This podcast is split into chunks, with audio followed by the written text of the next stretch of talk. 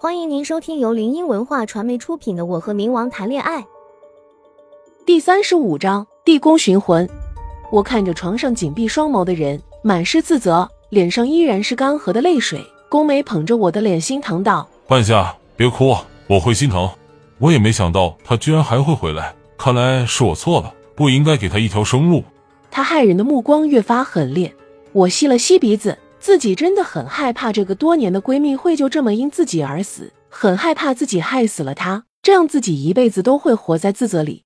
脑海中回闪过那次杨家的招魂，我抓住她问道：“宫梅，上次杨家……”我欲言又止，因为上次杨家的儿子也没救回来。这件事儿你别担心，我会处理好的。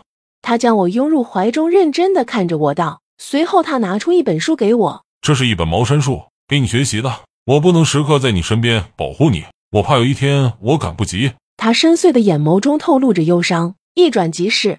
我收拾好情绪后，翻了一下那本书。宫梅将朱砂和黄纸还有毛笔放在桌子上，道：“你先学着画符，这以后对你会有比较大的帮助。”我有些懵，他这些玩意都哪来的？杨家给的那笔费用已经交了学费，以宫梅的个性，肯定狮子大开口了。不过也正常，毕竟豁出命的东西，多要点也正常。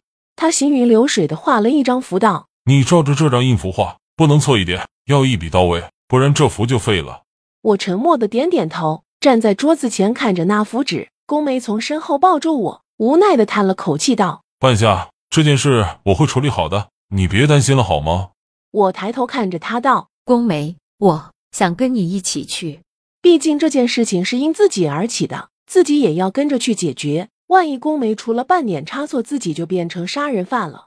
我换了套干净的衣服，顺便请了假后，便跟宫梅出发了。沈浩轩站在教室的走廊，那双桃花眼微微眯起，看着我们的背影，眼中暗暗涌过一道骇人的光芒。随即他道：“去跟苏白说，宫梅在人间。”他把玩着手中的匕首剑，嘻嘻的笑着。他身后突然出现的黑衣人应声便消失了。宫梅一手开着车，深重的凝望着前方。我惴惴不安地坐在副驾驶道：“宫梅，你知道他在哪里吗？”他想了半晌，眯起眼眸道：“知道。还记得上次你落水的地方吗？”我心中顿然升起疑惑：难道他在那个地方？不对啊，那个地方根本没地方可以葬。我眼中满是疑惑，看着宫梅应声。他接着道：“嗯，上次我去找你的时候，发现了那潭水下面有地宫，他除了那个地方别无去处。我估计杨家的那老头连那底下有地宫都不知道。”我听得头头是道，确实，上次落水的时候，感觉自己掉进了另一个空间里，乌漆嘛黑的，周围是噜噜的，记得模模糊糊的，还看到一个人影，好像是沈浩轩，对，就是他，是他把自己救了，还顺带带回了冥界。车子一路开着，路上的绿化带在快速的倒退着，逐渐从繁华的都市转为了乡村田园。不一会儿，熟悉的景象呈现在眼前，本是阳光明媚的白天，到了这儿就犹如漆黑的夜。黑压压的树林，与时来时往的阴风，吹得人四肢百骸生疼。眼前的杨府没了人，就变得更加死气沉沉的了。如今的杨府可没上次那么华丽了。一声又一声的铃铛声伴随着话语从远处传来。待他们走近了些，才发现是一群赶尸匠。带头的人身穿着黄色道袍，头戴黑色道帽，腰间的背包鼓鼓的，是个二十出头的青年。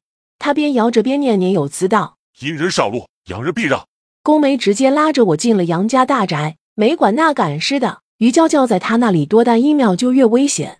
我们一起观察了一圈后，他带着我停在了那口深井，深思了一番过后，他叫我等着，自己便先跳了下去。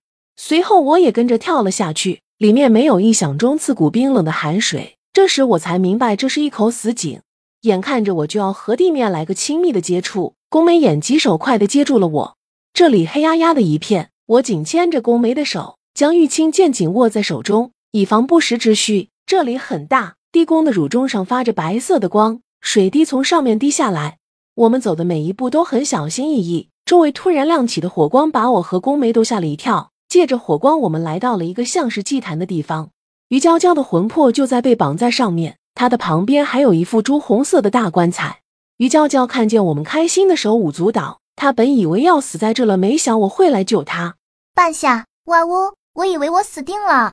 他带着哽咽的哭腔道：“我正想上去救他时，却被宫梅一手给拉住了。他眼尖道：他不是。”我被宫梅的这句话愣住了，停下看着他，皱眉道你什么意思？：“宫梅手中现出一条红的发黑的鞭子，闪着幽幽的红光。她手中的鞭子格外的奇特，与普通的鞭子不同的是，它上面长满了尖锐的倒刺。他不是你同学，我警惕地看着上面那个像于娇娇的人，出于对宫梅的信任和依赖，我并没有怀疑，因为这也不是不可能的。宫梅话落，大力挥动着鞭子，我瞪大了眼睛。虽然知道那不是于娇娇，但还是被吓了一跳。宫梅，我吓得脱口而出，那个于娇娇也身手敏捷地躲过了。她的原形显出后，果然不是于娇娇，而是那个不知悔改的女鬼。她狂笑道。没想到这么快就被你们给识破了。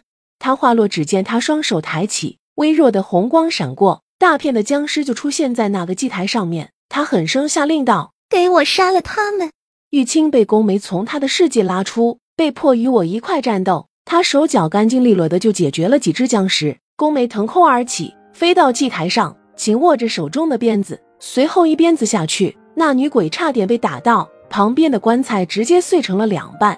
里面装的不是别人，正是他的情夫，那日被宫梅杀死的人。